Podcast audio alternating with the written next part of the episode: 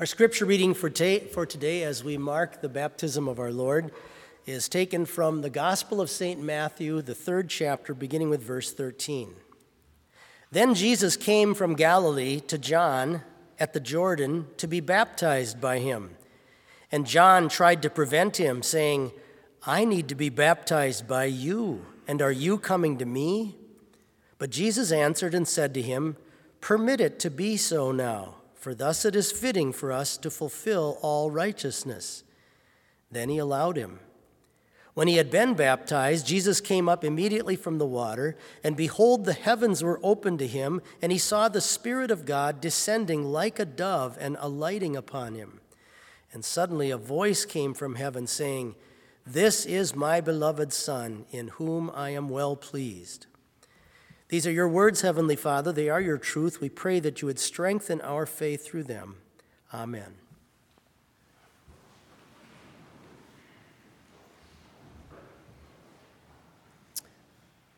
Just seconds after my first child was born, I was there in the delivery room. Just seconds or maybe a few minutes after that, we could tell something wasn't right. He had some respiratory problems, and they took our little boy over to the sink, and some nurses began working on him. Not long after that, doctor came in to talk to my wife and to me and explained that they were concerned, he, he had pneumonia. They were concerned it was amniotic fluid, which would be poisonous. And they were going to have to observe him for about an hour to see if he would improve. And if not, they would have to take him by helicopter up to Minneapolis. So it was right here at the hospital nearby. I quickly ran about a block away and found a man working in his garden and I told him about my son, and I ran back to the hospital. And he showed up in the hospital room in this intensive care unit for little, little infants. He showed up in a suit. And he took a little bowl of water and a cotton swab and stuck his hand inside of the special little box that they had created to put my little boy in. And he dabbed the water on the head of that little baby. And he said, I baptize you in the name of the Father and of the Son and of the Holy Spirit. It Was my pastor.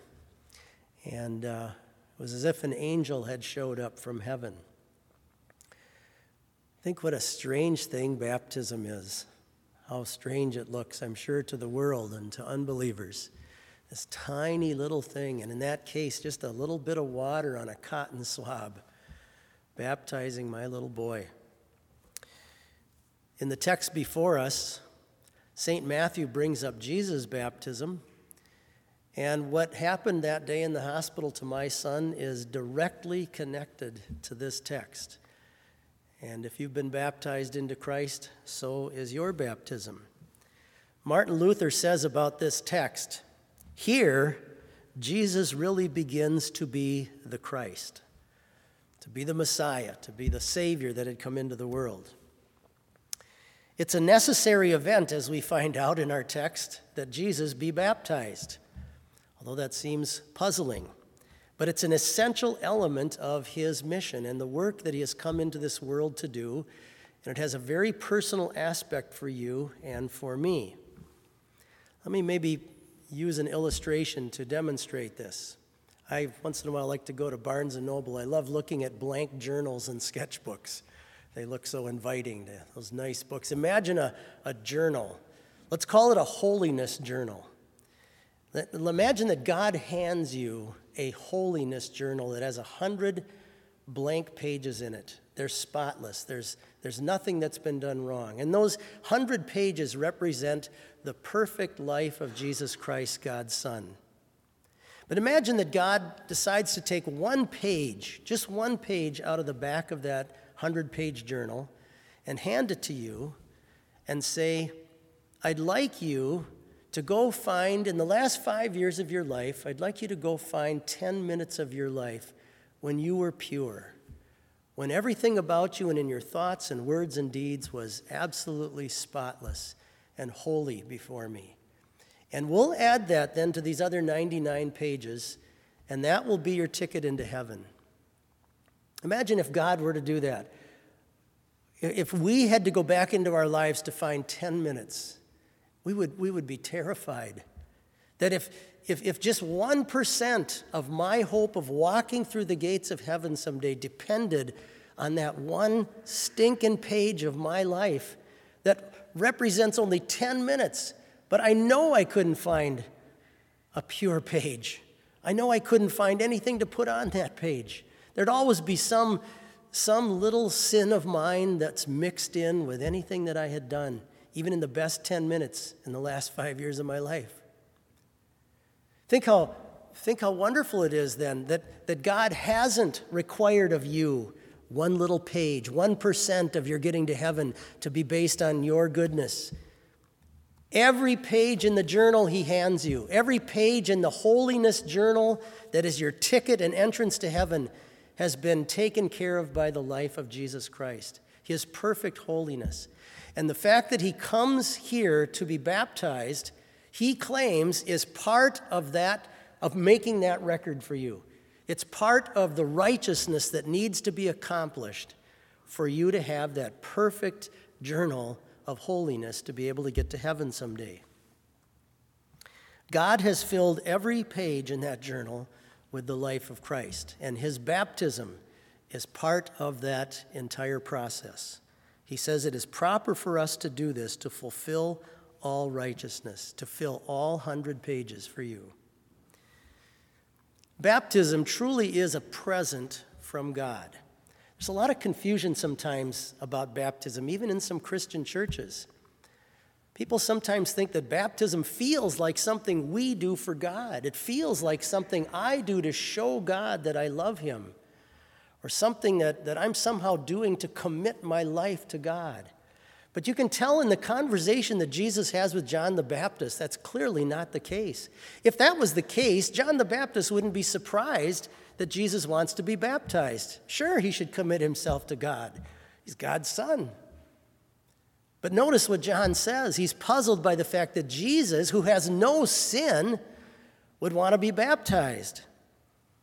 John says, I need to be baptized by you. I'm the one with the problem of sin.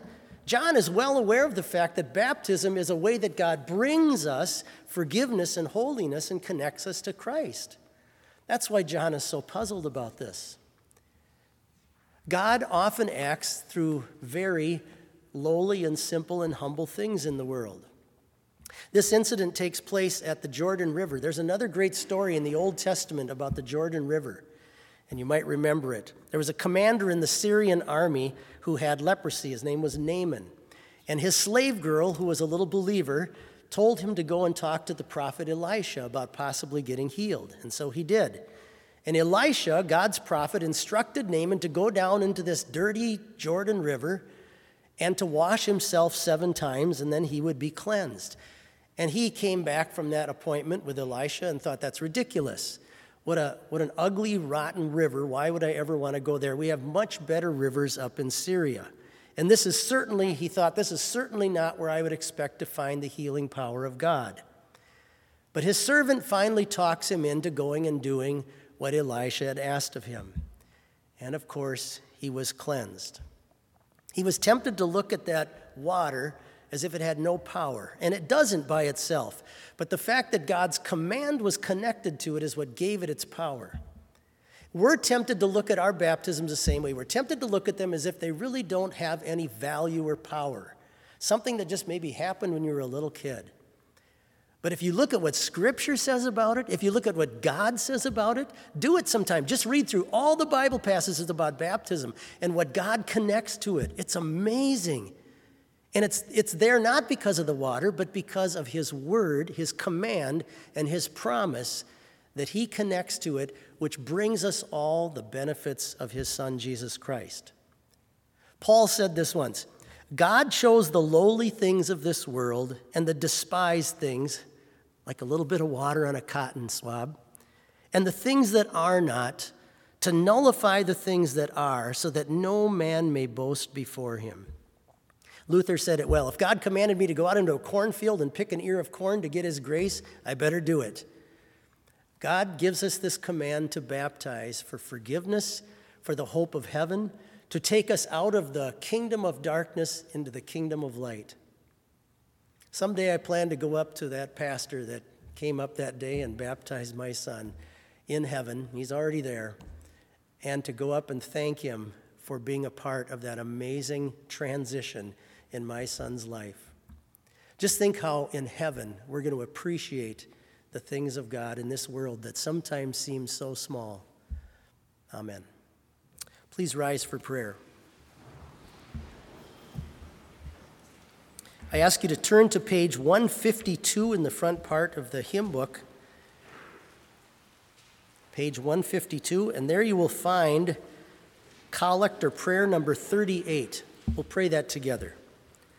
Lord God, Heavenly Father, you manifested yourself with the Holy Spirit in the fullness of grace at the baptism of your dear Son, and with your voice directed us to him who has borne our sins that we might receive grace and the remission of sins.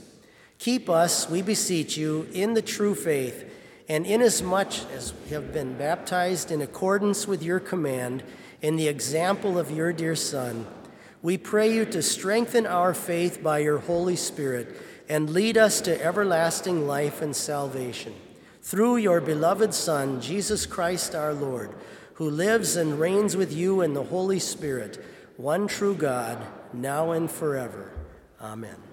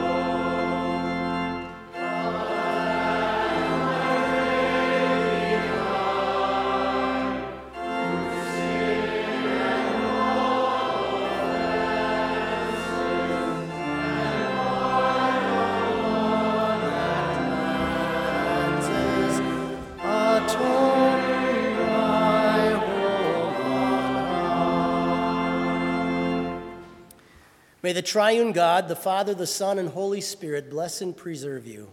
Amen.